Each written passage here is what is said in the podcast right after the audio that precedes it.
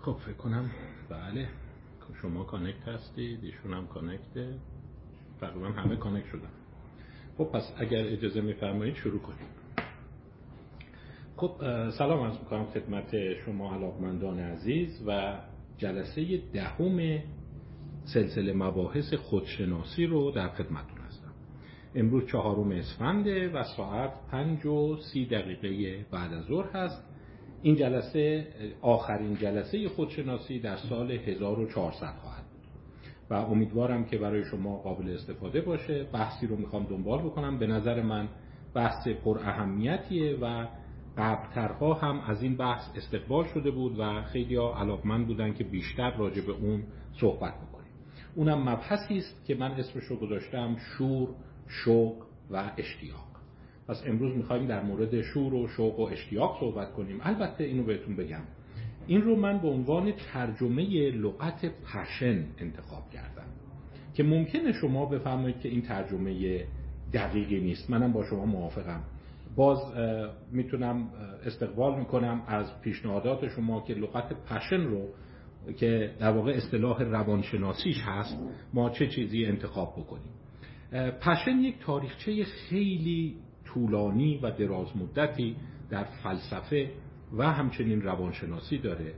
و طی سالهای اخیر شاید بگم به جرات بتونم بگم دو دهه اخیر 20 سال اخیر دوباره در روانشناسی سلامت به خصوص روانشناسی مثبت خیلی مورد توجه واقع شده. و در واقع خیلی ها معتقد شدن یه مبحثیه که ما بیدلیل و خیلی زود از علوم رفتاری روانشناسی روانپزشکی اون رو بیرون کردیم و خیلی از چیزها رو واقعا باید با این توضیح بدیم. منتها رو خدمتتون بگم وقتی ما ترجمهش می‌کنیم به ذوق شوق اشتیاق یک بار کاملا مثبت توش می‌ذاریم. همه میگن من ذوق دارم من خیلی شور دارم خیلی اشتیاق دارم خیلی شوق دارم. ولی می‌دونید که اینا معمولا به امور مثبت اطلاق میشه. در صورتی که پشن می‌تونه امور منفی هم در بر بگیره. مثلا افرادی که کینه های خیلی شدید دارن یه احساس خشم دارن یه حس انتقام جویی دارن و میگن من تو تلافی در نیارم تمام زندگیم فقط حول و حوش این میگرده که من تلافی در بیارم و در واقع انتقاممو بگیرم. اون هم ترجمه ای از پشن خواهد بود. ولی ما به ناچار از این چند لغتی که گفتم خدمتون گفتم استفاده خواهیم کرد. حالا چرا اهمیت داره؟ شما در ادامه عرایز بنده متوجه خواهید شد که واقعا شادکامی تلاش موفقیت بخش زیادیش به این شور و شوق و اشتیاقه. شما افرادی رو می‌بینید که به خصوص در سنین نوجوانی چون به نظر میاد شکلگیری این شور و اشتیاق طرفای سالهای 14, 15, 16 سالگی ظاهر میشه. همون زمانی که هویت فرد در حال شکلگیری هست. و در واقع میگه من به کم کم به چیزای خیلی شوق دارم. مثلا یه عده میرن ورزشکار میشن یه عده علاقمند به علم میشن یه عده علاقمند به فرض کنید بازار و در واقع معاملات و درآمد میشن. یه عده از همون زمان به سیاست رو میارن فکر سیاسی پیدا می‌کنن و در واقع میگن به نوعی من هدف زندگیم رو شور و شوقم رو توی این پیدا کردم. و البته ادهی هم ممکنه به سمت شور و شوقها و اشتیاقهایی برن که خیلی شاید سازنده نباشه. ما گفتم نکات منفی رو هم جزء همین حساب می‌کنیم. مثلا فرض کنید ممکنه افرادی به قماربازی علاقمند بشن. افرادی ممکنه فرض کنید به یک یک سلسله مد و نمی‌دونم تمام وقتشون رو برای فرض کنید ظاهرشون بذارن. یا ممکنه تو امور خلاف شور و شوق و اشتیاق پیدا بکنن. یه دم هستن. جالبه این رو خواهم گفت. یا خانواده هاشون میگن میگن عجیبه این از چیز خوشش نمیاد. به هیچ چیزی اشتیاق نداره. اصلا همینجوری صبح به صبح میشه مسواکشو می‌زنه صبحانه‌شو می‌خوره میره مدرسه برمیگرده یه ذره با دوستاش حرف می‌زنه دوباره میخوابه. یعنی به نظر میاد تو زندگی هیچ هیجان پایداری شکل نمی‌گیره. می‌خوایم صحبت بکنیم که این فرایند چه هست چگونه می‌تونیم اون رو دامن بزنیم و در واقع اون شور و اشتیاقهای سازنده از کجا میان و چجوری می‌تونیم شناساییش کنیم. یه اهمیت دیگه هم این مبحث داره که من سعی می‌کنم با مبحث معرفی کتاب هفته های بعد در واقع اون رو یه جوری پیوند بدم. و اونم مسئله افراتیگری است. چون فراموش نکنید ما از افرادی که به عنوان افراتیون یاد می‌کنیم. افرادی که می‌بینی یک دستور و عملهای خیلی افراطی تو زندگیشون دارن. مثلا میگن باید این کار رو حتما انجام بدم. حتی اگر بمیرم حتی اگر کل دنیام از بین بره من باید این اقدام رو انجام بدم. و ما میایم اونا رو جزء افراطیون طبقه بندی می‌کنیم. اونها هم در واقع یک شور و اشتیاق خیلی محکمی دارن. منتها اونجا اصطلاحا گفته میشه شور و اشتیاق بیمارگونه دارند پس بحثی هم باید بکنیم که این شور و اشتیاق های بیمارگونه از کجا میاد. چون گفتم در راستای همون نگرش مجددی که در روانشناسی و علوم رفتاری سالهای اخیر به مسئله شور و اشتیاق پیدا شده به مسئله افرادیگری هم پیدا شده.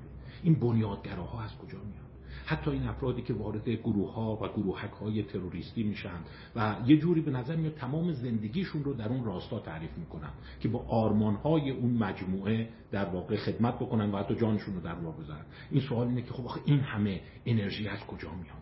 این همه تلاش این همه پایبندی از کجا میاد؟ و چه کار می‌تونیم بکنیم که به سمت مثبت سوق پیدا کنیم؟ خب، طبق روال معمول من یه مقدار سعی می‌کنم مباحث نظری و تاریخچه‌ای رو خدمتتون بگم. بعد حرکت می‌کنیم کم کم راجع به مطالب کاربردی تر و گفتم جلسات خودشناسی معمولا تاکید من بر اینه که یه مقدار کاربردی تر باشه در مقایسه با معرفی کتاب. ببینید این لغت پشن یک لاقل در تمدن غرب یک تاریخچه خیلی دیرینه داره. اگر فلاسفه یونان باستان رو نگاه کنیم افلاتون ارسطو به خصوص رواقیون یه احساسی داشتند که در انسان دو نیروی خیلی قوی وجود داره. یکیش نیروی در واقع اقلانیتشه اون شعورشه اون استدلال و خردشه و یکی دیگه اون هیجانات و اون احساسات در واقع انان گسیخته غیر قابل کنترل و مخرب است. اون اولی رو خیلی بها می‌دادن می‌گفتن یک انسان باید تحت تاثیر اقلانیت تصمیم بگیره حرکت بکنه. و دومی رو معتقد بودن باید منکوبش کنی باید سرکوبش کنی. نباید اجازه بدی تحت تاثیر پشن تحت تاثیر شور هیجان تصمیم بگیری یا رفتار بکنی. این خیلی در نوشته های افلاتون و رواقیون برجسته هست اپیکور هم به این مسئله اشاره داره. ولی یه ذره معتدلتر اشاره می‌کنه و میگه بعضی از شورها بعضی از این حالتهای هیجانی در واقع خیلی هم مخرب نیستند. ولی فراموش نکنید اون چیزی که در یونان باستان تحت عنوان passion یاد میشه اون مقوله به هیجان امروزی شبیه تره یعنی اون چیزی که در روانشناسی جدید ما بهش میگیم emotion هیجان. و در واقع حالتهایی مثل غم اندو خوشحالی پرخاشگری ترس اضطراب رو بیشتر شامل میشه. اون چیزی که ما امروز می‌خوایم بگیم شور و اشتیاق خواهم گفت. بعدا و تقریبا از 200 سال پیش از تقریبا قرن 19 هم شروع می‌کنه از اون هیجان جدا شدن. الان هم شما همین دوگانه شور و شعور رو زیاد میشنوید دیگه که میگن یارو بر اساس شور داره اقدام می‌کنه نه بر اساس شعور و برعکس.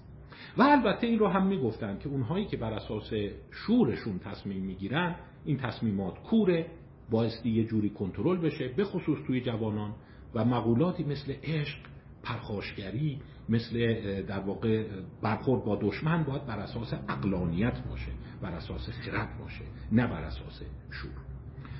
همینجور که بیایم جلو متوجه میشیم که لاقل فلاسفه ای که از قرون وسطا به این ور بودن از توماس آکیناس بگیرید به سمت عصر رونسانس و عصر روشنگری کماکان این دیدگاه رو داشتن.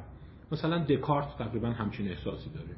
معتقده که همون پشن ها و ببخشید من هر از جنگای این لغت رو خارجیش انگلیسیش رو به کار می‌برم. برای اینکه می‌خوام یک جوری این تو ذهنتون مرتب زنده بشه که فقط شور و اشتیاق نیست. اون هیجان است. این لغت اون زمان معادل شور و اشتیاق نبوده. اون زمان معادل مخلوطی از هیجان شور و اشتیاق بوده. حتی یه جنبه های الهی هم توش داشته. مثلا آتش الهی آتش درون. نمی‌دونم این هیجان حیوانی یا هیجان متعالی. اون هم باز همین باور رو داره. میگه این پشن ها از بدن برمیخیزه و در واقع امور محیطی روی بدن ما اثر می‌ذاره. بدن ما رو دچار حالتهای هیجان می‌کنه. شما هم دیدید وقتی میترسید تپش قلب پیدا می‌کنید دستتون میلرزه دهانتون خشک میشه به نوعی تون نفس می‌کشید و معتقد بود اینا عقلانی نیست. عقل بایستی این رو محال کنه. حتی اسپینوزا هم همچین فکری داره. میگه یا شما تحت تاثیر عقلی یا تحت تاثیر پشن هستی. که اونجا اون پشن الان شما فکر کنی بیشتر شبیه هیجانات لحظه است شاید اولین جدا شدن هیجانات لحظه ای از هیجان پایدار به کانت برگرده. کانت در واقع یک میل نسبتا پایدار به سوی یک شی یا فرد رو جدا می‌کنه از اون حالتهای لحظه ای a relatively permanent tendency toward an object. یک میل نسبتا پایدار سوی یک شی یا یک فرد.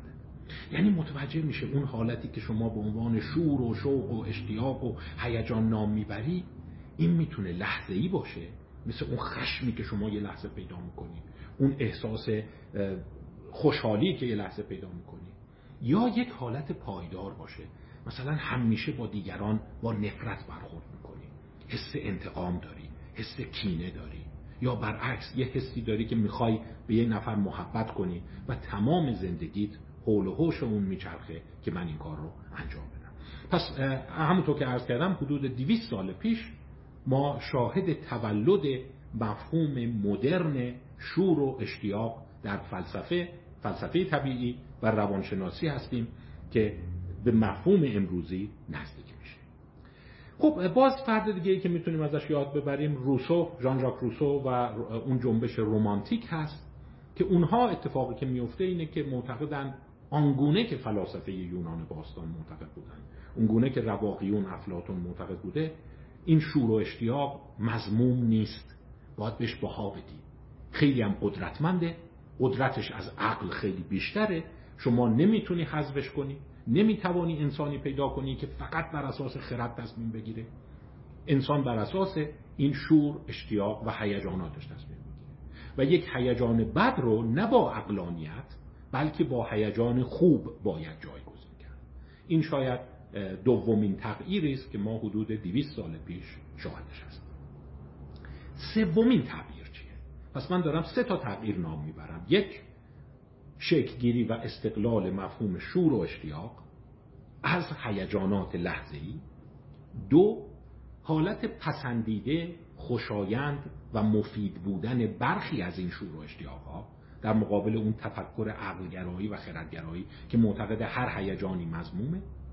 و سومیش جالبه منشأ انرژی بودن. ما در قرن نوزدهم شاهد یه مقوله هستیم که تاریخ شناسا معتقدن قبلتر بشر اونقدر باهاش اشتغال ذهنی نداشته. اونم اینه که انرژیم تموم میشه. فکر کنم شما این مفهوم رو امروز خیلی به کار می‌برید. کاری با من نداشته باش خستم. من دیگه خالی شدم. من دیگه شارژم تموم شده. من باتریم خالی خالی شدم. من دیگه انگیزه ندارم. من به خدا دیگه نمی‌تونم ادامه بدم. من بریدم. این اصطلاحات به نوعی به نظر میاد در دیویس سال اخیر با برجسته شدن مفهوم انرژی در ذهن بشر پررنگ شده. و در واقع این سوال پیدا شده که چه چیزی ما را در زندگی راه می‌برد؟ یعنی شما چی هست که حلت میده تو زندگی حرکت کنی؟ و عجیبه بعضی ها معتقدن که این یک سوال مدرنه. یعنی قبلتر اینقدر این سوال نبوده. یا وقتی شما به این قبایل ابتدایی در کشورهای خیلی عقب مونده نگاه می‌کنید این سوال رو خیلی مطرح نمی‌کنن. مثلا این احساس این که انرژیم کمه. احساس اینی که من بریدم. من دیگه نمی‌کشم. آره خسته شدن رو دارن. وقتی زیاد میدوان میگن خسته شدیم. قلبم داره تونتون می‌زنه دست و پام یه جوری کرف شده. یه رب میشینن خستگیشون در میره بلند میشن. ولی اون چیزی که شما الان میگی ببین من دیگه نمی‌کشم. من از این کار خسته شدم. من دیگه تحمل این زندگی رو ندارم. من دیگه نمی‌تونم ادامه بدم. من از این رشته دل کندم نمی‌تونم تمام کنم. این مفهوم به نظر میاد مفهومی است مخلوط با مفهوم انرژی و یک میراث مدرن داره. و در واقع همزمان بسیاری از این فلاسفه و روانشناسان به این نتیجه رسیدن خب پس شور و اشتیاق تو از دست دادی شوق نداری. برای همینه دیگه نمیدویی. چرا درس نمی‌خونی؟ برای اینکه شورش رو از دست داده. چرا دیگه ورزش نمی کنی؟ نمی‌دونم. دیگه ذوقم کور شد. دیگه ذوق ندارم.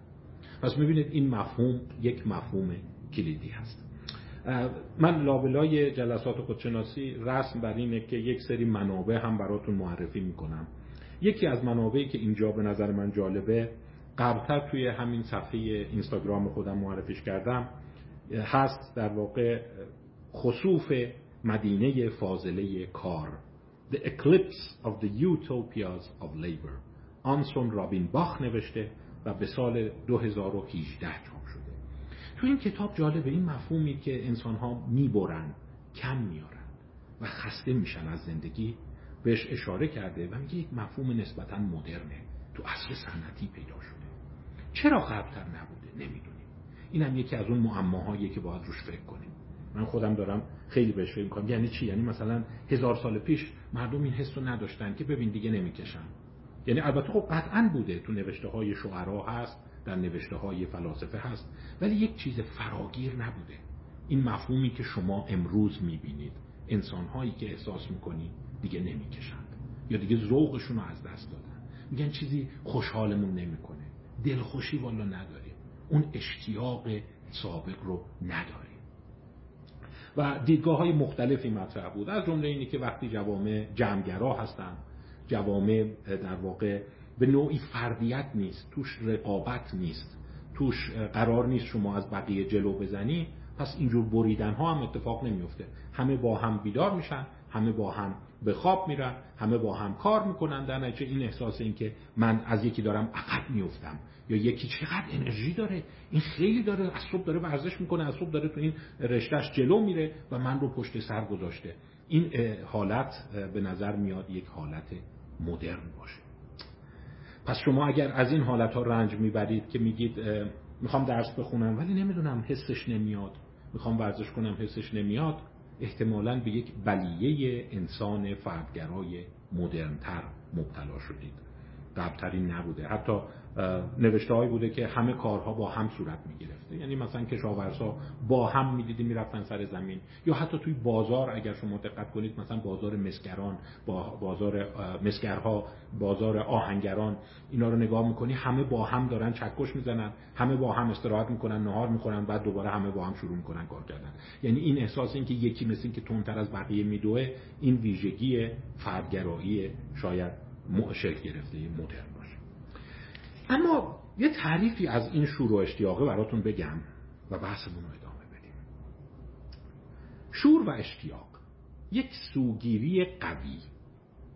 این شور و اشتیاق هم همون ترجمه چی هست؟ پشن یک سوگیری قوی به سوی شی دقت بفرمایید. یک سوگیری قویه پس یک تمایله یک inclination ه اصل لغت تعریفیش inclination هست. به سوی یک شی. پس یک شی یک فعالیت یک مفهوم یا فرد است. پس می‌تونه یه فرد باشه یه کار باشه یه فعالیت باشه می‌تونه یک مفهوم باشه که شما خیلی به اون اشتیاق دارید. وی آن را دوست دارد دوستش داری بسیار بهش بها می‌دهی برای آن زمان و انرژی می‌گذارید و جزئی از هویت شماست. اگر دقت فرموده باشین من چهار گزینه رو اینجا مطرح کردم که این چهار گزینه عبارت است است دوست داشتن بها دادن زمان و انرژی گذاشتن و جزئی از هویت بودن. یعنی روانشناسی به این نتیجه رسیده که یه سری فعالیت هایی تو زندگی شما هست. یه سری امیالی هست. که معطوف می‌تونه به یه آدم باشه معطوف به یک وسیله باشه معطوف به یک مفهوم باشه. مثلا فرض کنید مبارزه سیاسی رقابت اقتصادی. یا می‌تونه معطوف به یک فعالیت باشه مثل ورزش کوهنوردی که شما برای اون زمان و انرژی می‌ذارید. خیلی دوستش دارید. بهش بها می‌دید. و در عین حال احساس می‌کنید جزء هویت شماست. یعنی اونو اگر از شما بگیرن اون آدم سابق نیستی دیگه. احساس می‌کنی یه گمگشته داری. مثلا شما اگر نگاه کنید اگر شما یک ورزشکار حرفه‌ای باشید اگر بگی من ورزش نمی‌کنم حس می‌کنه دیگه اون آدم سابق نیستم. من یکی دیگه شدم. من خودم رو بر اون اساس تعریف می‌کنم. و حتی جالبه میگن توی شوق و اشتیاق توی passion ها طرف برای خودش صفت می‌سازه. من ورزشکارم من کوه نوردم من businessman م من سیاست مدارم من دانشمندم من نقاشم. یعنی هویت فردیش با اون گره خورده. همچین چیزی به نظر میاد در انسان ها شکل می‌گیره و برای اون اهمیت قائلند حالا یک سری مطالعاتی هم هست که اومدن اینا رو از مردم پرسیدن که آقا آیا می‌خواید من حتی سوال رو براتون بخونم. چون یه پرسشنامه داره. من بخشای از این پرسشنامه رو امروز باهاتون مرور می‌کنم. پرسشنامه پشن سکیل هست. مقیاس شور و اشتیاق. فعالیتی را نام ببرید که دوست دارید به آن بسیار بها می دهید به طور معمول وقت صرف آن می کنید و به سوالات زیر در رابطه به این فعالیت پاسخ دهید. دوازده تا سوال داره. که این دوازده تا سوال ویژگی های این شور و اشتیاق رو میسنجه. من این سوالات رو با شما به اشتراک خواهم گذاشت و با هم مرور می‌کنیم. پس نگاه کن اگه بری از مردم بپرسی ببین تو زندگیت یه کار فرد فعالیتی هست که دوستش داشته باشی. جزء هویتت باشه. براش وقت بذاری و بهش بها بدی. اگر این شکل گرفت میگه شما شروع اشتیاق داری. پس ببین ممکنه شما بگین مثلا من مادرم رو دوست دارم. ولی اگر جزی از هویتت نباشه براش وقت زیاد نداری و این اجزای دیگر نداشته باشه این جزء شور و اشتیاق نیست. فقط دوستش داری. اونجا هست دوستش داری. یا اگر فرض کنید طرف بگه آره مثلا من به آزادی خیلی علاقمندم ولی آیا تمام زندگیت صرف جنگیدن در راه آزادی شده؟ آیا خودت رو یک مجاهد در راه آزادی می‌دونی؟ آیا یک چریک آزاد کننده می‌دونی؟ آیا یک عنصر مثلا انقلابی می‌دونی؟ یعنی این صفت جزء هویتته. آیا داری وقت و انرژی می‌ذاری؟ اگر این نیست پس شور و اشتیاق نیست. این صرفا یک خواسته یه تمایله. ولی شور و اشتیاق یعنی مثل که یه چیزی اون تو شروع می‌کنه توی ذهن شما. میچرخه میچرخه میچرخه میچرخه. لنگر برمیداره قدرت برمیداره لنگر برمیداره قدرت برمیداره و یک هسته ای رو تو ذهن شما می‌سازه. گفتم قبل ترا گفتن این یه چیز مزره ولی علم جدید داره میگه ای بابا اگه اینو نداشته باشی ول معطلی خیلی از امور زندگیت فرو میپاشه. نمی‌توانی راه بری. حرکتت میفته این تو را به قول بچه کوچولوها تو زندگی راه میبرونه. حلت میده. به عشق اون بیدار میشی. اگر اینو نداری انرژیت میفته دوچار افسردگی میشی. پس می‌بینیم این با دیدگاه روانشناسی سلامت مدر خیلی داره پیوند پیدا می‌کنه. که چرا بعضی انسان ها خستن چرا بعضی انسان ها همش احساس سرخوردگی دارن؟ چرا از زندگی ناامیدن؟ ما فقط نیاییم اینا رو بر اساس بیماری یا سندروم خستگی مزمن سندروم بی انگیزگی مصرف سنگین هشیش یا از اون طرف افسردگی تعریف کنیم. بگیم اون هسته که توی مغزت مثل یک راکتور اتمی مثل یک نیروگاه اتمی اون تو حرکت می‌کنه و انرژی برات ایجاد می‌کنه اونو نداری. اون آتش درون رو نداری. و اگر نداری شما زمینگیر میشی تحرکت کم میشه. پس همین الان به خودتون فکر کنید. ببینید این با این تعریفی که براتون گفتم شروع اشتیاقتون چیه؟ جالب این کار تجربی ازش خیلی زیاده. همینجا هم باز یک کتاب دیگه خدمتتون معرفی بکنم. یه هم کتابیه که دو سه روز پیش توی اینستاگرام معرفی کردم. کتاب خیلی جامعیه. البته بهتون بگم کتاب روان به عنوان یک کتاب سرگرم کننده نیست. کتاب آکادمیکه.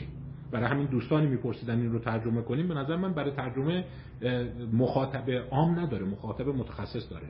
رابرت والران نوشته به نام The Psychology of Passion روانشناسی شور و اشتیاق. چاپ انتشارات آکسفورد هست و سال 2015 چاپ شده پر از مطالعه است.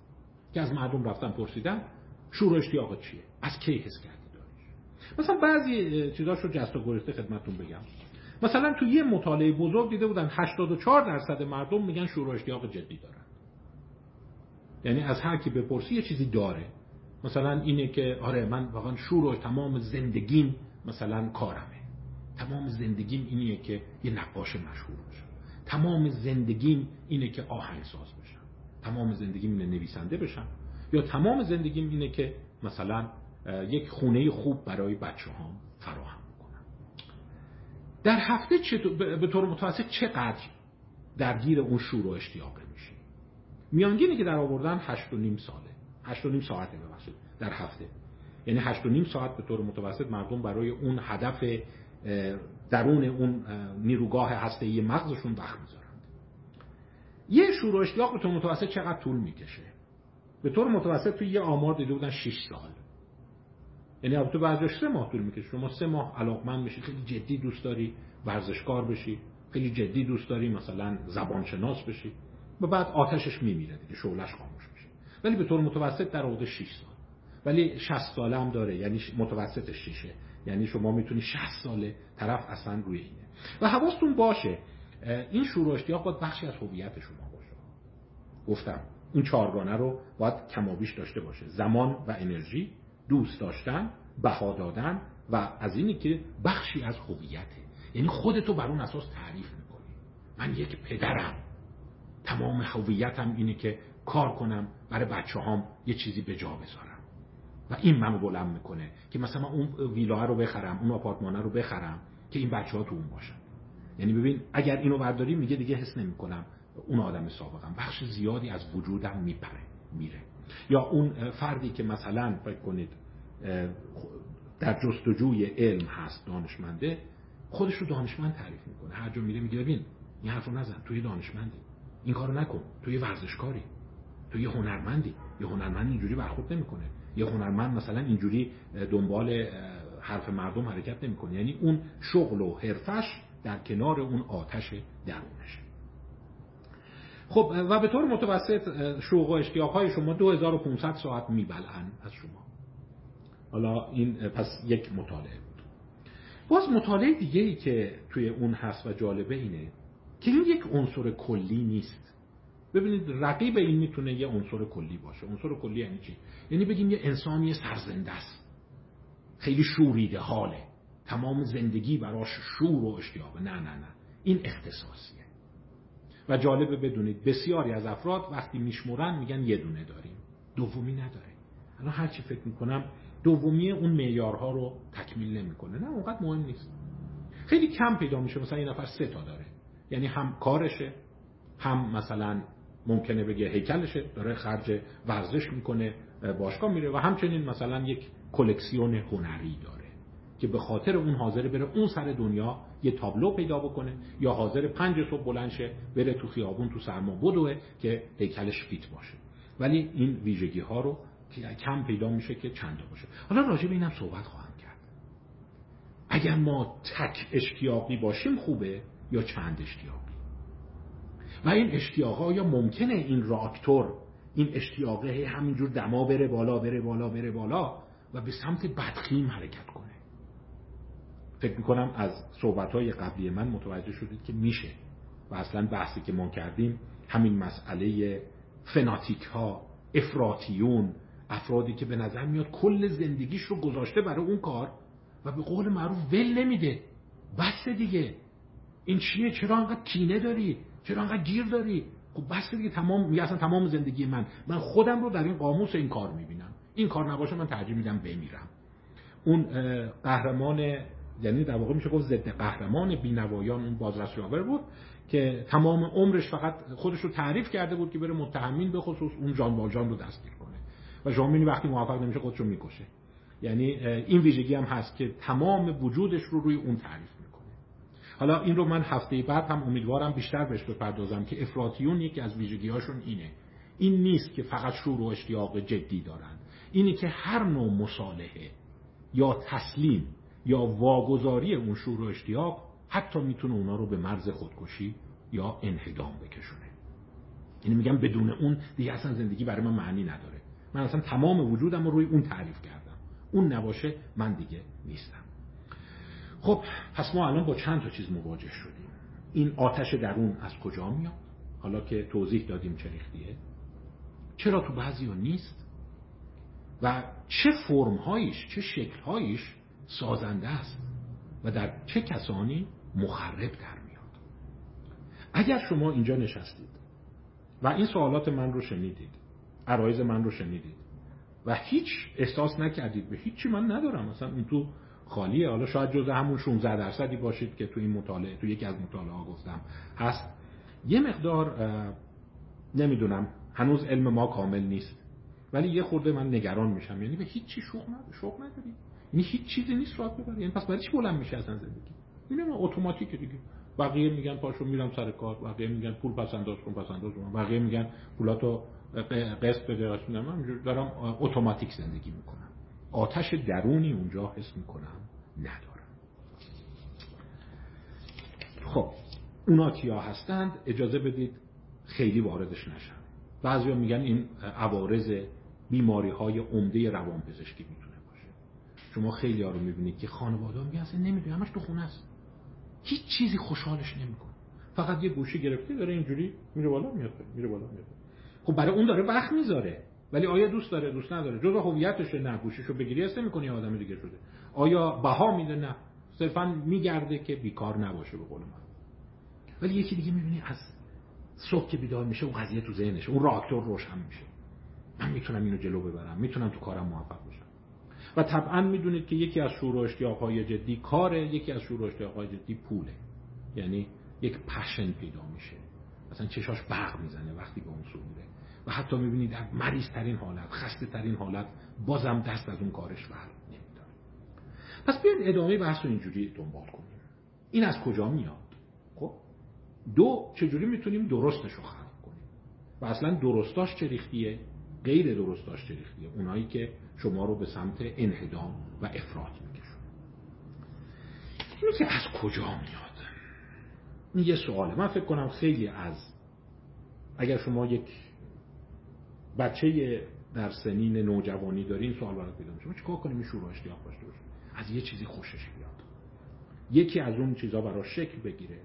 باز میگم تو همون کتاب والراند اگر شما نگاه کنید این فهرستی نوشته از شور اشتیاقهای. البته خب میگم اینا تو فرهنگ‌های مختلف فرق می‌کنه. مثلا خیلی از شور اشتیاقهای نوجوانان غربی ورزشه دیگه ورزش و موسیقیه. مثلا من بتونم گیتاریست بشم. ببین وقتی میگم گیتاریست بشم اون مفهوم هویتم توشه ها نه اینکه فقط گیتار بزنم. یه جوری هر جا میرم دوست دارم بگم من گیتاریستم. دوست دارم با گیتاریست های دیگه معاشرت کنم. دوست دارم یه جوری نشون بدم اینه و براش بها میدم انرژی میدم وقتمو میدم. حاضرم قربانی هم بکنم. خیلی از چیزا.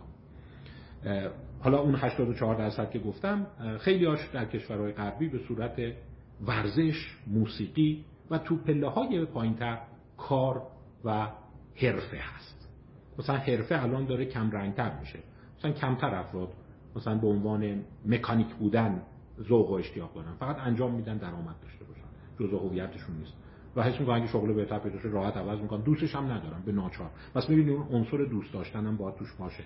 دوست داشتن بها دادن زمان و انرژی و همچنین هویت. از کجا میاد چیزی که متوجه شدن اینه.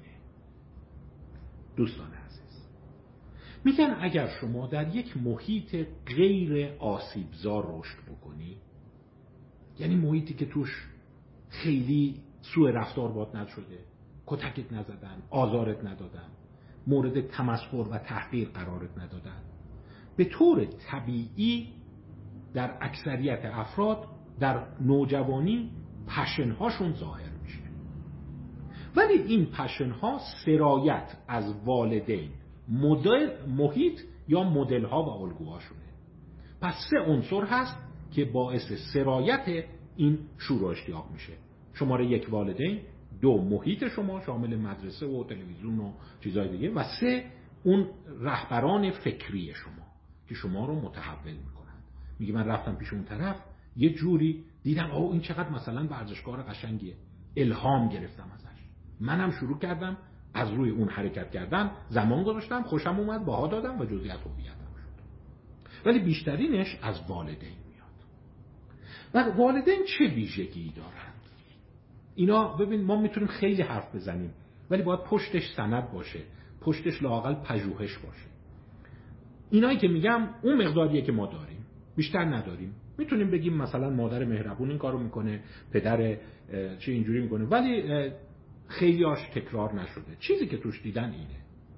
والدینی که به یک پدیده بها میدند و اختصاصی بودن رو اهمیت قائل یعنی دو اصطلاح valuation و specialization.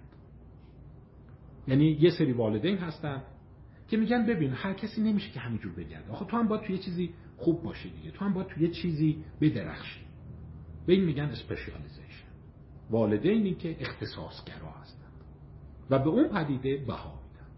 یعنی وقتی اومدن ریشه خیلی از این شورا اشتاقات دیدن میگن آره پدر منم خیلی به ورزش بها می‌داد مثلا هر جا می‌رفت آدم باید ورزشکار باشه.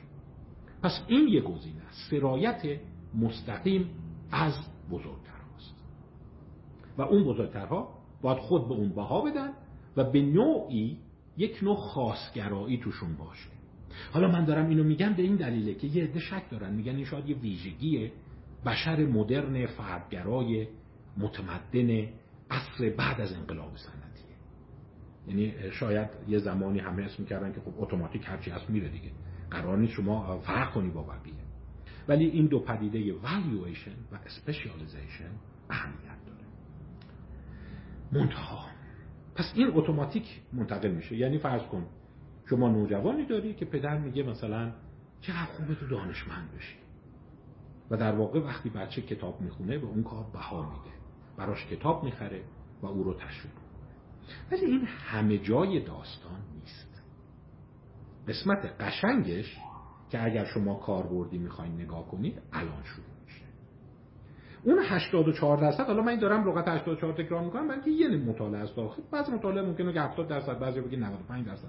ولی اون حالا شما فرض کن چهار پنجم افرادی که یک شور و اشتیاق دارن یک آتش درون دارن قسمت دوم کشف اینه که شور و اشتیاق ما رو میشه به دو دسته عمده تقسیم بندی کرد.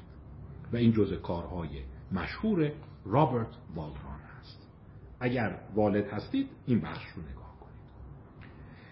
گفته بعضی از والدین به بچهشون شور و اشتیاق وسواس گونه منتقل می‌کنند.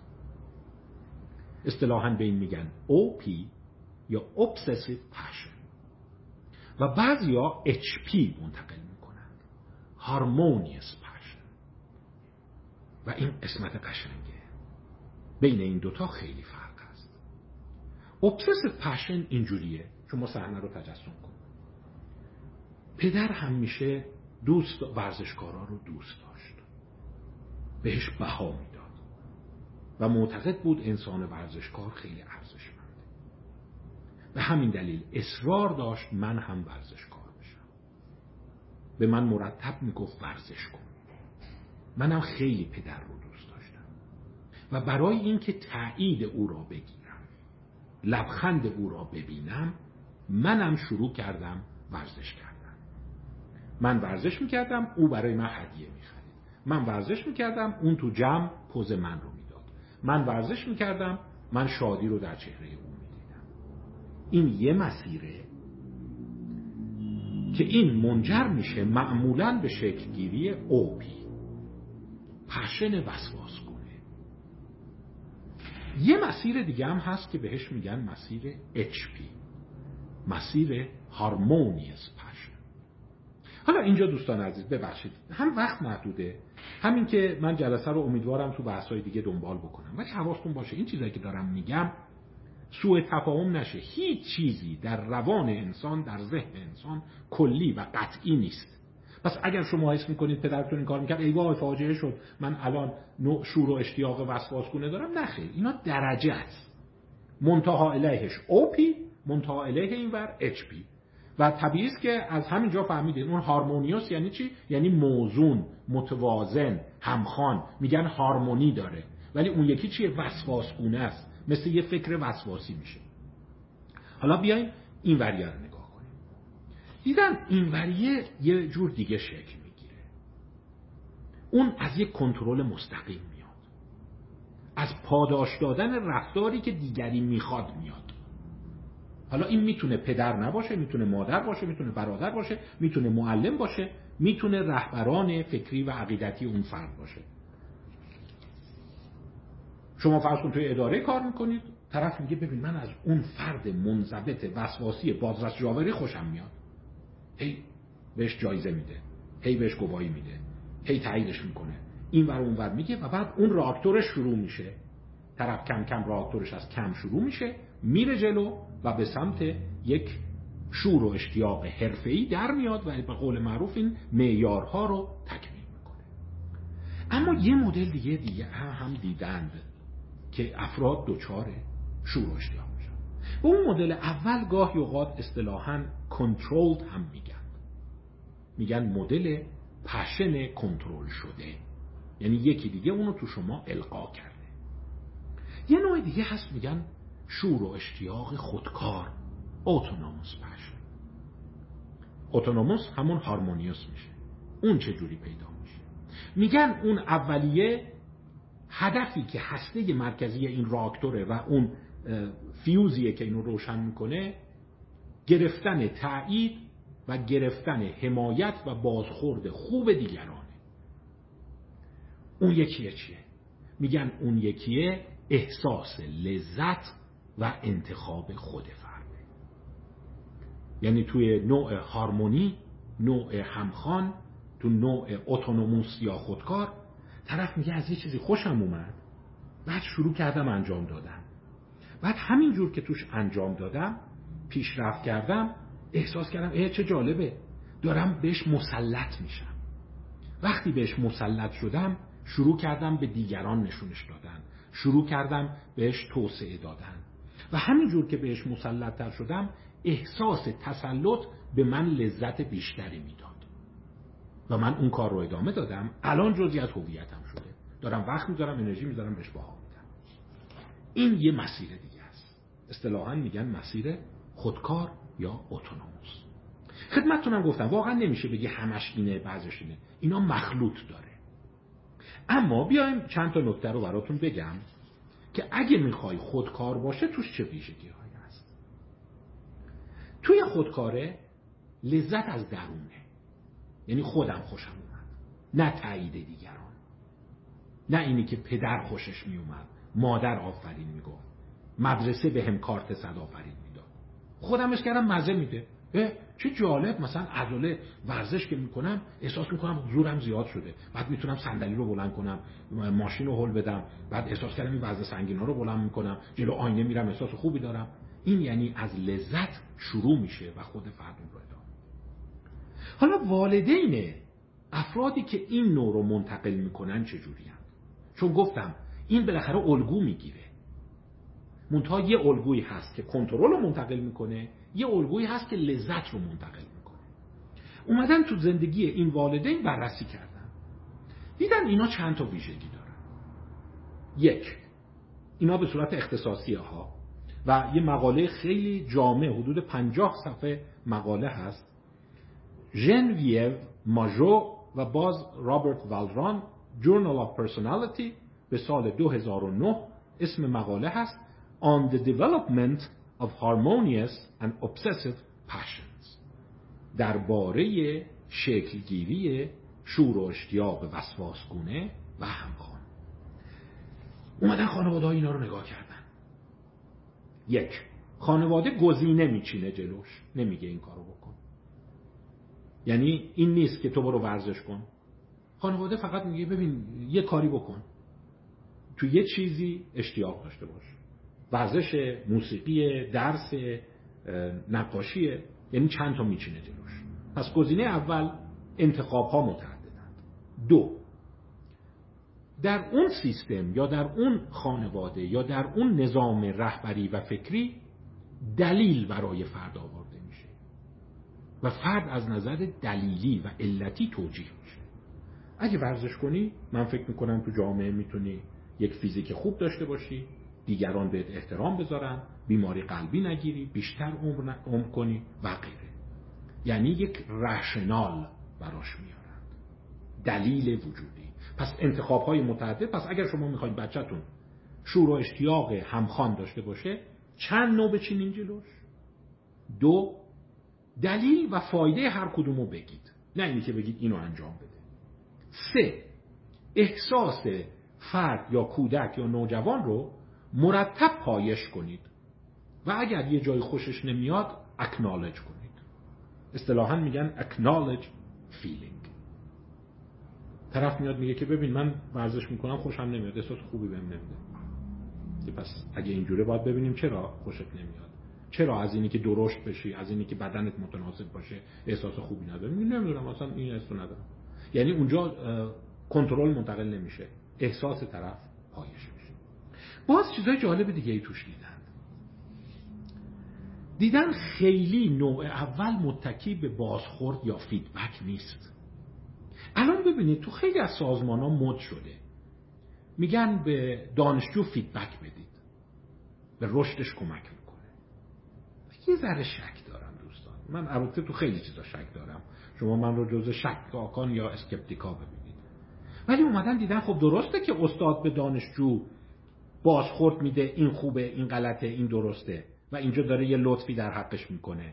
و استاد خوب اونیه که مرتب بازخورد میده تو این برگه های ارزشیابی استادان می نویسن استاد مرتب به من بازخورد می‌دهد. و این استاد خوب میدن ولی یه دو اومدن یه چیز دیگر رو نگاه کردن. اه؟ خطرش چیه؟ خطرش اینه که حس شادکامی و خوبی من وابسته به بازخورد استاده. یعنی اگه استاد گفت اینو بعد انجام دادی یعنی حرف اون مهمه نه خودم. ببینین فرقشو؟ یعنی ممکنه شما بگین بازخورد یه چیز خوبه ولی داری به صورت ضمنی و پنهان نوع شور و اشتیاق نوع وسواسگونه رو دامن می‌زنی. یعنی زمانی خوبی که من چیز مثبت بدم. نظر من جزء امور مهمه.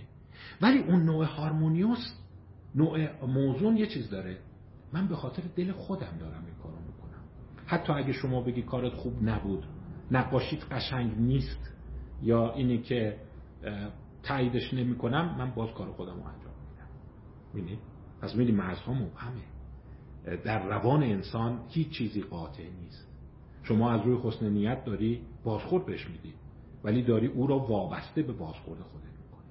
اومدن دیدن برای شکلگیری اون شور و اشتیاق هماهنگ بازخورد می‌تونه گاهی مخرب باشه. برای همینه که ممکنه بچه هایی که سرکشن. بچه هایی که گوش به حرف دیگران نمیدن هم گاهی موفق تر از اون یکی در بیان چون ککش نمیگزه. نقاشی کشیدم هر کی اومده دو این چیه؟ ولی من فکر کردم من برای دل خودم می‌کشم برای نظر اون که نمی‌کشم. پس اینو اون در کن. پس ببینید داستان به این راحتی نیست. بعد اومدن دیدن او پس خانواده‌ای که همش میان به بچه‌شون بازخورد میدن. این آفرین این خیلی خوب بود این خیلی بد بود. من می‌خوام راهنماییت کنم. به اعتماد کنم من می‌خوام کمکت کنم. این گاهی اوقات خب یه پیام چیزی که داری میدی که تمام خوب بودن من داره وابسته به نظر تو میشه دیگه. در صورتی که من قراره بر اساس لذت خودم کار کنم. پس ببینی اون نوع هارمونی متفاوت شکل می‌گیره. بحث رو ادامه بدیم.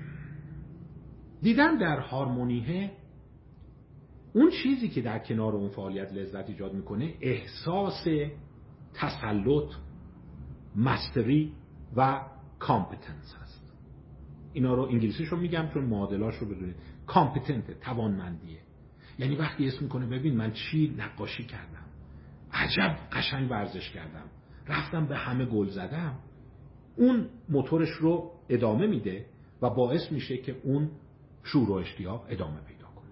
در صورت که اگر این باشه که ببین چقدر بهم کاپ دادن چقدر تو روزنامه از من تمجید کردن اون به سمت ابسسیو طرف رو میکشونه. حالا چرا میگیم این هست؟ هنوز به قول خارجی ها متصل بمونید توی stay tuned به این کانال بمونید.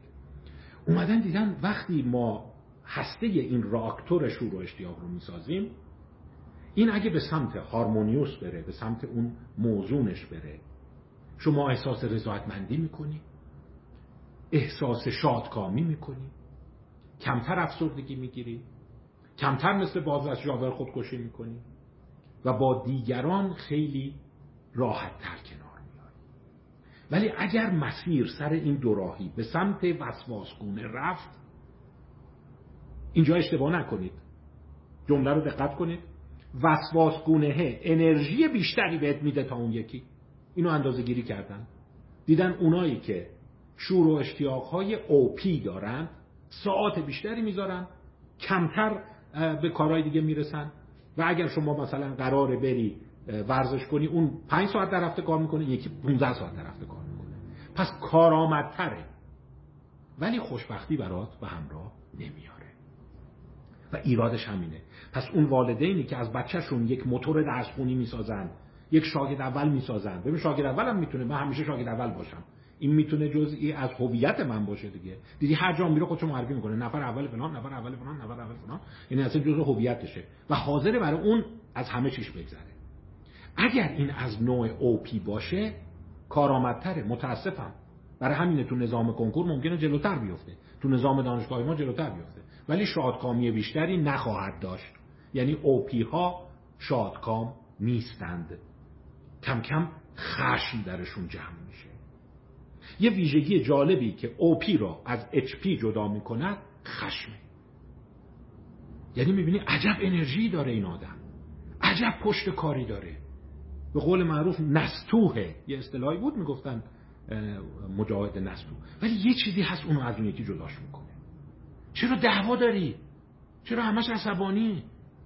این همه خشم از کجا میاد؟ چرا با مردم همش گلاویزی؟ ولی اون یکی یک گلاویز نیست.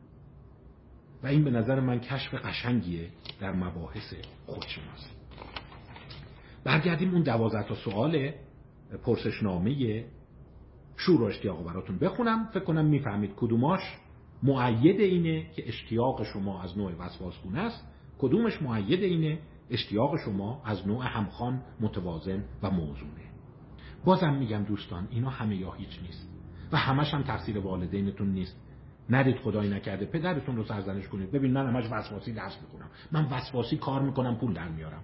چون خانواده این ارزش رو در من به طرز محکمی گذاشته و اون زمان که من این ارزش ها رو میپذیرفتم هیچ انتخابی نداشتم. هیچ وقت توجیه نبودم. گفتم انتخاب چویس قضیه توجیه بودن رشنال و همچنین هیچ کس از من نپرسید. که چه حسی داری؟ وقتی منو وادار می‌کردن مثلا صبح زود پاشم برم ورزش کنم بعد برم قهرمان استان بشم.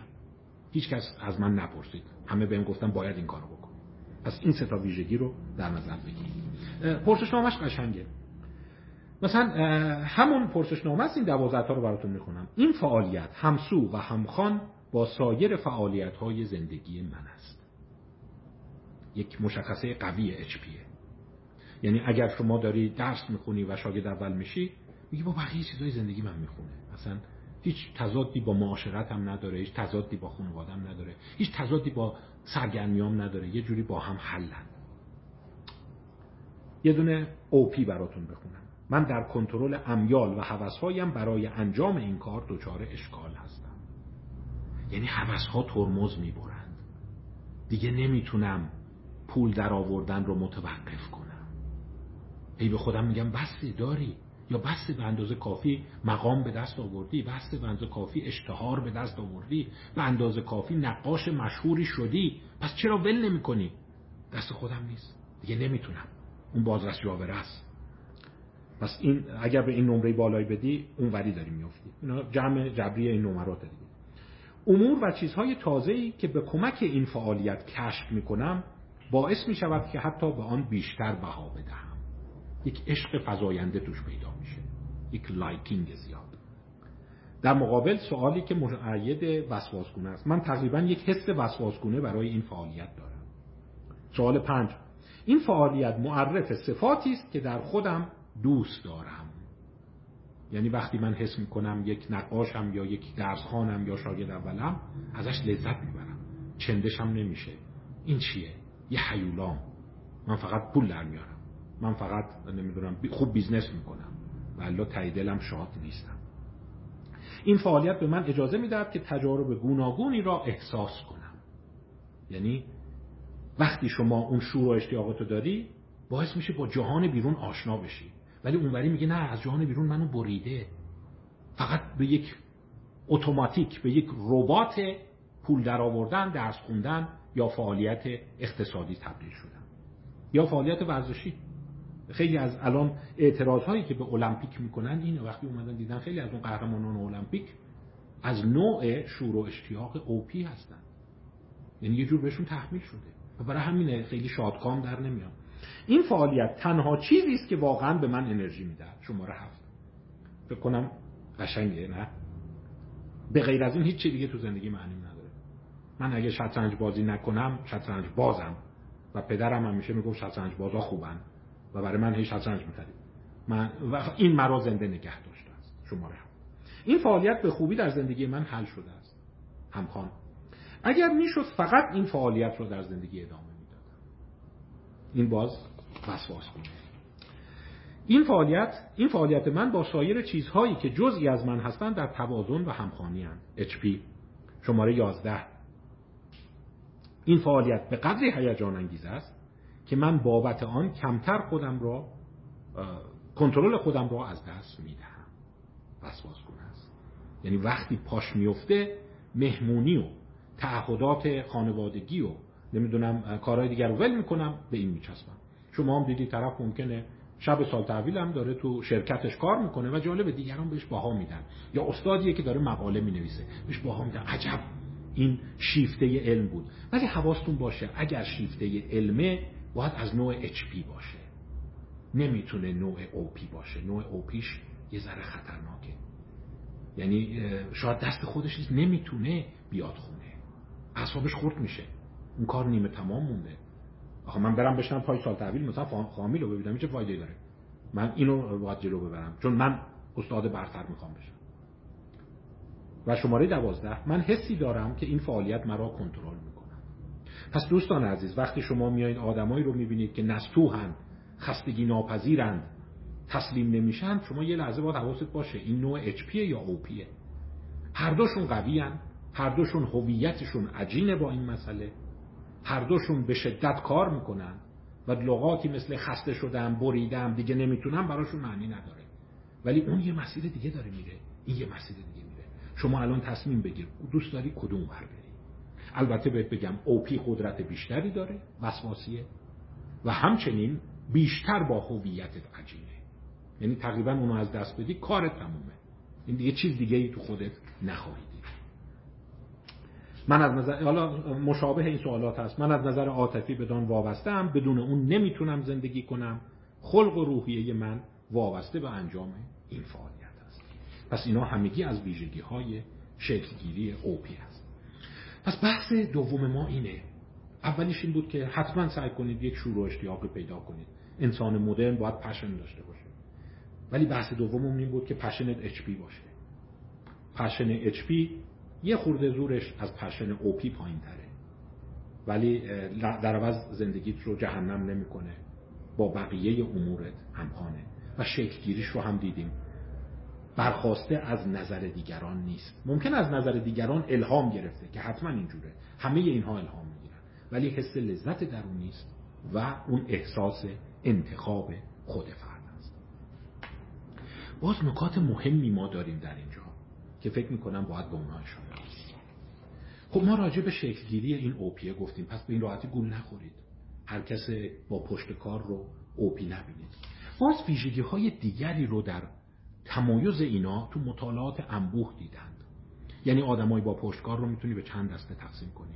اونایی که وسواسگونه دارن دنبال میرن که در منتها علیهش اون حیولاهای پشتکارند افراتیون هستند که قرار کتابش رو معرفی کنم خدمتتون. و در مقابل اون هارمونیکا هستند. این ویژگی ها رو توش دیدن. انسان زدایی در اوپی بیشتره. یعنی امکان اینه که دیگر انسانان فقط ابزار بشن براش. چون اگر قرار شما قهرمان ورزشی استاد نمونه یا بهترین بیزنسمن یا نقاش بشی رو بقیه راحت پا می‌ذاری. اون وسواسگونه اجازه بهت میده مجوز میده. دو خشم و نفرت توشون بیشتره. سه نشخار فکری بیشتره یعنی اون ساعتهایی هم که اون کار رو نمی‌کنه نشسته داره راجبش فکر می‌کنه. تو مهمونی باز داره تو ذهنش مرور می‌کنه. توی تعطیلات بقیه دارن خوش می‌زنن این داره باز به اون مسئله رومینیت می‌کنه نشخار می‌کنه. چهار به خودش کمتر می‌رسه. بهداشتش ورزشش سلامتش. پنج هویتش خیلی بیشتر درگیره شش یادتون هست من گفته بودم deliberate practice. Deliberate practice در مباحث دیگه گفته بودم. تمرین کارآمد که گفتیم ده هزار ساعت اگر شما تمرین عمدی بکنی به حرفه خودت مسلط میشی و شماره یک میشی. توی اینها بیشتره. پس اینجا یه پوانه براشون جلو میفتن از اچ و آخریش میگن توی این این یکی جالبه. اینو تو مبحث افرادگری امیدوارم هفته های بعد بهش بپردازم. شروع اون شعور و اشتیاق از نوعی احساس حقارت یا نداشتن بوده. من هیچ وقت احترام بهم نمیذاشتم پس من ورزش رو شروع کردم هیکلم توپ بشه تا اینه که بقیه بفهمن من کیم. من ورزش رو شروع کردم تا مشهور بشم. و از اون گمنامی که هیچکی منو تحویل نمی گرفت در بیام. من وارد این گروه سیاسی شدم تا به بقیه ثابت کنم که منو دست کم نگیرید. یعنی در شکلگیری اون مفهوم شور و اشتیاق وسواسگونه حالا افراطی میشه این جمله ولی نوعی احساس حقارت و کمبود نهفته است. برای همینه که میگن این مسیر می‌تونه شما رو در انتها یک حیولای افراطی بکشونه. در کودکی احساس می‌کردم توی حوزه کم دارم. ناتوانم تحقیر می‌شدم. و والدینم یا اون رول مدل هام اون الگوهام به اون خیلی بها دادند. تقویت هم کردن پاداش دادن و من وقتی اون شور و اشتیاق در من دامن زده شد لذت گرفتم و رشدش دادم. منتها تمام مدت هدفم انتقام کینه و حالگیری از اونایی بود که منو تحویل نمی گرفتن این خطرناکه. و اون روانشناسی افرادگرایی رو شما می‌تونی اینجا جدا کنی از این. دوستان ببینید. خیلی حواسشون نیست. انسانهای کارآمد رو شبیه هم می‌بینند. ولی اینی که اون کارآمدی آیا از نفرت برخواسته؟ آیا از کینه و احساس نبود اهمیت برخواسته؟ یا اینی که یک مدل هارمونی یا متوازنه زمین تا آسمون فرق خواهد کرد و سرنوشت شما رو جدا خواهد کرد. اون نوع دیگه شما اصلا ادبیاتش رو می‌خونی همش مفاهیم انتقام نفرت. حالش رو خواهم گرفت. روزی بهشون ثابت خواهد شد. روزی آنها نمی‌دونم مفتزه خواهند شد. یعنی آقا چرا دعوا داری با همه؟ رشد تو چرا باید با خشم به دیگران همراه باشه؟ موفقیت تو من روزی که به اون مقام رسیدم اونها رو تمسخر خواهم کرد و خواهم گفت دیدین دیدین در مورد من چی فکر می‌کردین؟ و حالا خیت شدی حالا کنف شدی یعنی اون شور و اشتیاق رو ایجاد می‌کنه. در صورتی که نوع هارمونیکه این ویژگی رو نداره. بیشتر حس می‌کنه که دارم رشد می‌کنم و مزه دارم. احساس نمی‌کنم حال کسی رو بگیرم اونقدر به مزه میده. البته گفتم اینا مخلوط داره ها. ولی خب هدف اصلیش حالگیری دیگری نیست. هدف اصلیش منکوب کردن و تحقیر یکی دیگه به واسطه اون شور و اشتیاقش نیست. در صورت که می‌بینی اینه. و اصلا تو ادبیاتشون می‌بینی سراسر نفرت و منکوب کردن اونهایی که شما به واسطه شور و اشتیاق جلو میفتی وجود داره. میگن اینا نوعای اوپی هستن و قوی هم هست. یعنی ظاهرا مثل که این نبرد خیر و شر داره تبدیل میشه به نبرد اوپی و اچ پی که در واقع انسان ها یه گروه هستن که اصلا هیچی ندارن اصلا پشن ندارن. اونا تفلکی ها خب میشه گفت اصلا نظارگر جدل این دو گروه هستن. حالا چرا این تو علم جدید اهمیت داره؟ فکر کنم این بحث ادامش میفته به معرفی کتاب اری کروگلانسکی که اجازه بدید من اسمش رو براتون بخونم. A Psychology of Extremism. اری کروگلانسکی A Motivational Perspective. سال 2022 چاپ شده یعنی همین دو سه ماه و یک جنبندی خیلی قشنگی از افرادگرایی داره. چیز جالبی هست که نوروساینس هم داره اون رو نشون میده. یه خوردش رو بگم برای اینکه بحثمون اینجا ناتمام نمونه. یه اصطلاح قشنگی هست. بهش میگن بدخواهی یا بهتر بگیم کجخواهی غیر عقلانی irrational miswanting. Irrational miswanting. این مفهوم رو کنت بریج توی موشها دیده. یعنی مفهوم انسانی نیست. میگه ببین یه چیزایی هست که موش دوست داره انجام میده. مثلا خوردن سوکروز قند. یه چیزهایی هست که موش دوست نداره و انجام نمیده. ولی یه چیزهای عجیبی هست که موش دوست نداره و با جدیت تمام انجام میده. به اینها بهش میگه در واقع کجخواهی miswanting irrational یه الکترود گذاشته که شوک الکتریکی بهش میده. میره هی به این دست می‌زنه شوک میگیرتش پرتش می‌کنه اون وقت دوباره میره این کارو می‌کنه. و عذر می‌خوام دور از جون شما میگه مگه مرض داری ولی دیده در مغز انسان می‌تونه این رفتار اجبارگونه شکل بگیره. مثل اینی که اون موش هدفش لذت و شادکامی نیست. ممکنه شما بگید موش از کجا می‌فهمی شادکامی داره یا لذت داره؟ آه این یه کشف بزرگ روش هست. روی انقباض عضلات چهرهش یعنی وقتی میره به اون میله الکتریکی دست می‌زنه چهرهش قشنگ درد رو نشون میده. پرتش می‌کنه اون ولی باز دوباره میره اون کار رو تکرار می‌کنه. این مثل اون آدماییه که میگه ببین من دارم جم می‌کنم تو این کار. با همه دعوا داره. خب ببین تو اگه دعوا داری از کار عضو می‌خوام زله شدی. احساس می‌کنی که تمام جو هم و غم و جون تو برای این گذاشتی. خب چرا ولش نمی‌کنی؟ خب خیلی ساده. برای چی گیر کردی توش؟ یا نمی‌تونم. این همه چیه منه؟ من بدون این نمی‌تونم. این همون مفهوم irrational miswanting کچخواهی غیر اقلانی است که قشنگ مدارهای مغزش رو پیدا کرده. اومده دیده کجاهای مغز رو اگر شما تحریک کنی رفتار اونگونه میشه. یعنی خوشت نمیاد. دل خوشی ازش نداری؟ احساس می‌کنی که لذت بهت نمیده سراسر خشم و دعوا و نفرتی باز داری میری اون کار رو انجام میدی.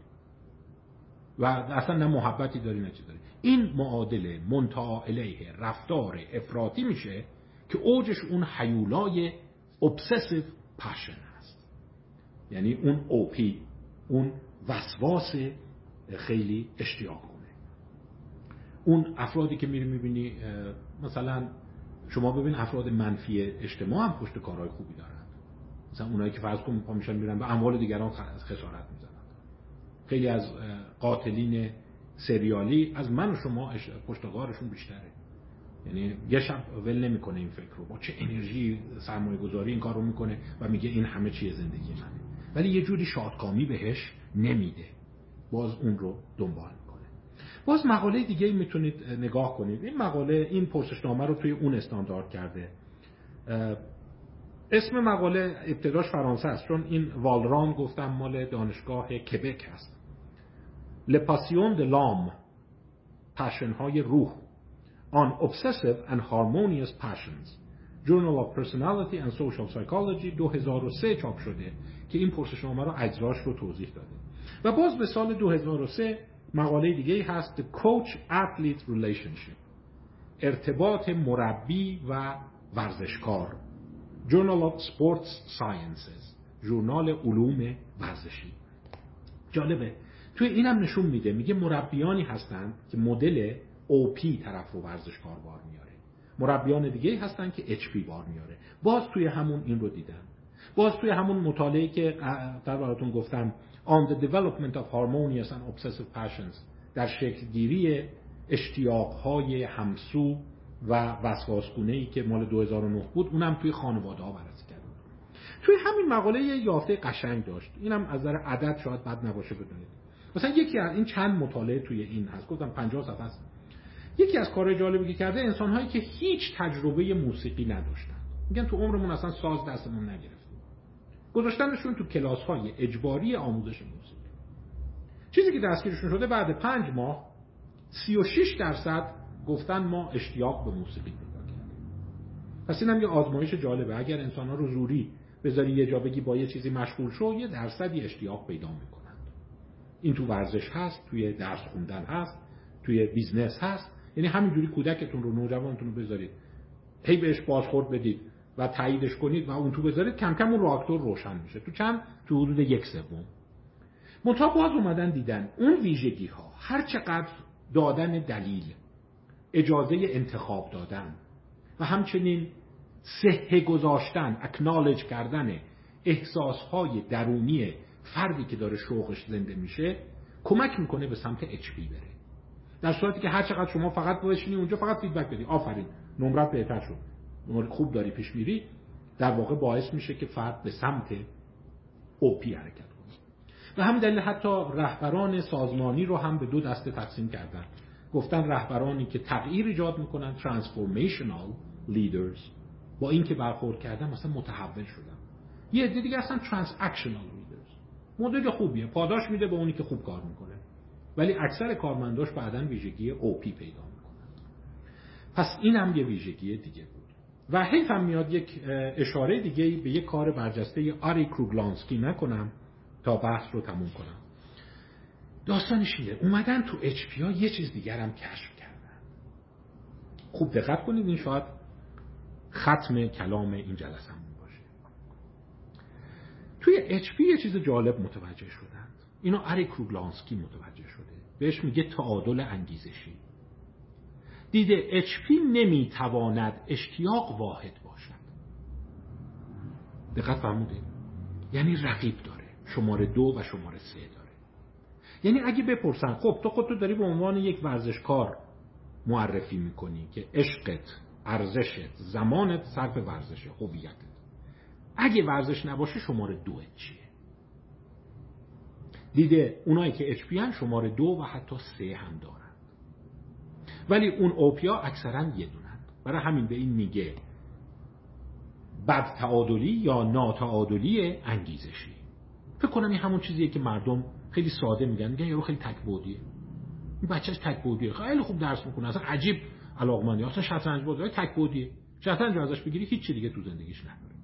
کروگلانسکی نشون داده بود. والدینی که حتما تاکید دارند کنار اون شور و اشتیاق شماره دو و سه بتراشند که از دیکتاتوری اون شماره یک جلوگیری کنند منجر به اوپی نمیشند پس دوستان عزیز هر موقع شما دیدید دارید درگیر یک شور و اشتیاق میشید.